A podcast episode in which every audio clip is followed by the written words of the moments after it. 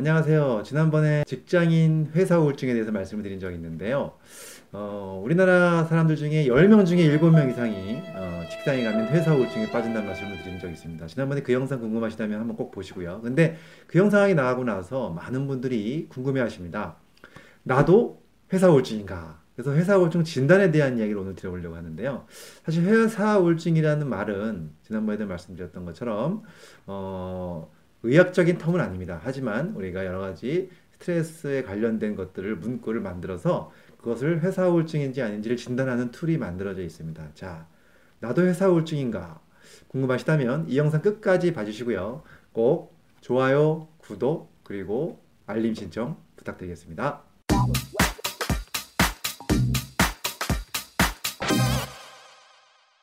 안녕하세요. 가정의학과 의사 만성피로 스트레스 전문가 이동환입니다. 오늘은 제가 그 회사 우울증의 진단지를 가지고 한번 설명을 드리려고 합니다. 그래서 어, 여기 이 영상 보시는 분들이 직장인들 분들이시겠죠. 많은 뭐 다른 분들도 계시겠지만 아무튼 주위에 직장인들 계시면 또 한번 이렇게 소개해서 정말 회사 우울증을 갖고 있는지 한번 확인해 보는 시간 갖도록 하겠습니다. 먼저 이 문항은요. 음, 서울대학교 스트레스 센터에서 만든 문항입니다. 그래서 이것을 열 문항으로 되어 있고요. 그 다음에 점수는 어떻게 매기냐면 각 문항마다 1점부터 4점까지 1점부터 4점까지 선택하게 되어 있는데요. 전혀 그렇지 않다면 1점이고요. 그 다음에 조금 그렇다 그러면 2점이고 그렇다 3점, 매우 그렇다면 4점. 자, 이해되셨죠? 1점부터 4점까지 4점으로 갈수록 매우 그렇답니다. 자, 그래서 한번 문항을 열 문항을 한번 불러드려 볼 테니까 영상 보시면서 체크 한번 꼭 하십시오. 종이 끝내셔서 어, 볼펜 잡으시고 한번 체크해 보셨으면 좋겠습니다. 자, 첫 번째. 내 직업은 미래가 불확실해서 불안하다.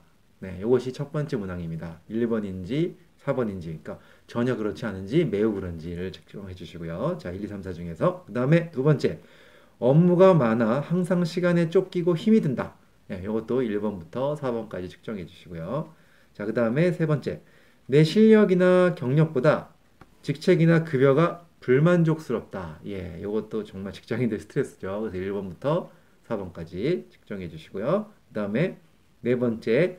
상사나 부하 직원, 동료와의 관계 때문에 불편함이 있다. 예, 그쵸. 인간관계의 스트레스겠네요. 그래서 전혀 없으면 1점, 매우 그러면 4점. 예, 체크해 주시고.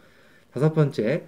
직장에서 내 기분과 상관없이 웃거나 말을 하는 편이다. 네, 본인의 감정을 속이고 어, 이제 드러내지 못하는 경우죠. 그래서 1번부터 4번까지 측정해 주시고요. 그 다음에 여섯 번째, 직장에서 주변 사람의 눈치를 많이 보며 평가에 민감하다.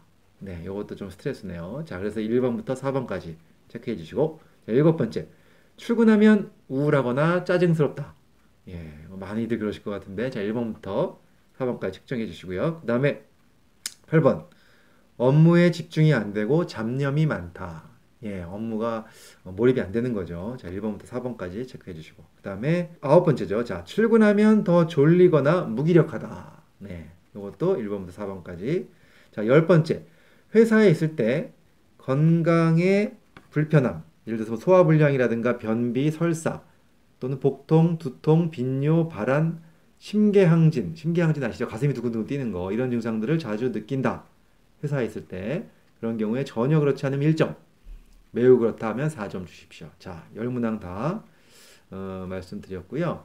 어, 점수를 한번 쭉 더해보세요. 네, 더해보셔가지고 점수의 그 채점 기준이 있는데 다 더하셨으면 제가 말씀드리겠습니다. 일단 15점을 포함해서 15점 이하, 0점에서 15점 사이에는 경도라고 얘기를 하고요.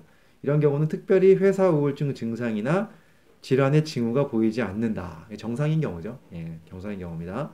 중도는요, 16점에서 30점까지입니다. 30점. 그래서 이런 경우는 회사 우울증 증상이 경미하게 보이고요. 주의해야 하는 단계로 자기 관리가 필요한 단계입니다. 그래서 이 단계에 계시면 어 이제 조금 스스로 스트레스 관리를 좀 관심을 가지셔야 된다라는 말씀을 드리고요. 마지막으로 고도. 30점 이상입니다. 지금 열문항에서 지금 매우 그렇다가 4점이니까 만점은 40점이네요. 예, 그 중에서 30점 이상이면 예, 좀 높은 거죠. 예, 이런 경우는 높은 수준의 회사 우울증 증상이 나타나고 있는 것이고 관련 질병으로 발전할 가능성이 있습니다. 그래서 전문가의 진단과 조언이 필요하다고 되어 있습니다. 자, 그렇습니다. 우리 점수 한번 매겨, 매겨보셨을 텐데 30점이 넘는 분들이 계시다면 반드시 전문가와 좀 상담을 하시거나 또는 적극적으로 예, 스트레스 관리를 임하셔야 될 것 같습니다. 자, 오늘은 이렇게 회사 우울증 자가진단표를 가지고 한번 확인을 해보셨는데요. 어떠셨습니까? 네, 한번 자기 진단이 되셨으면 이제부터 또 계속해서 이 본 채널을 저희 채널 보시면서 예, 우울증 어, 더 행복해지는 방법, 우울증을 이겨내는 방법 이런 것들을 꾸준하게 같이 실천해 보셨으면 좋겠습니다. 감사합니다. 이 강의가 도움이 되셨다면 좋아요, 구독, 알림 신청 해주시면 감사하겠습니다.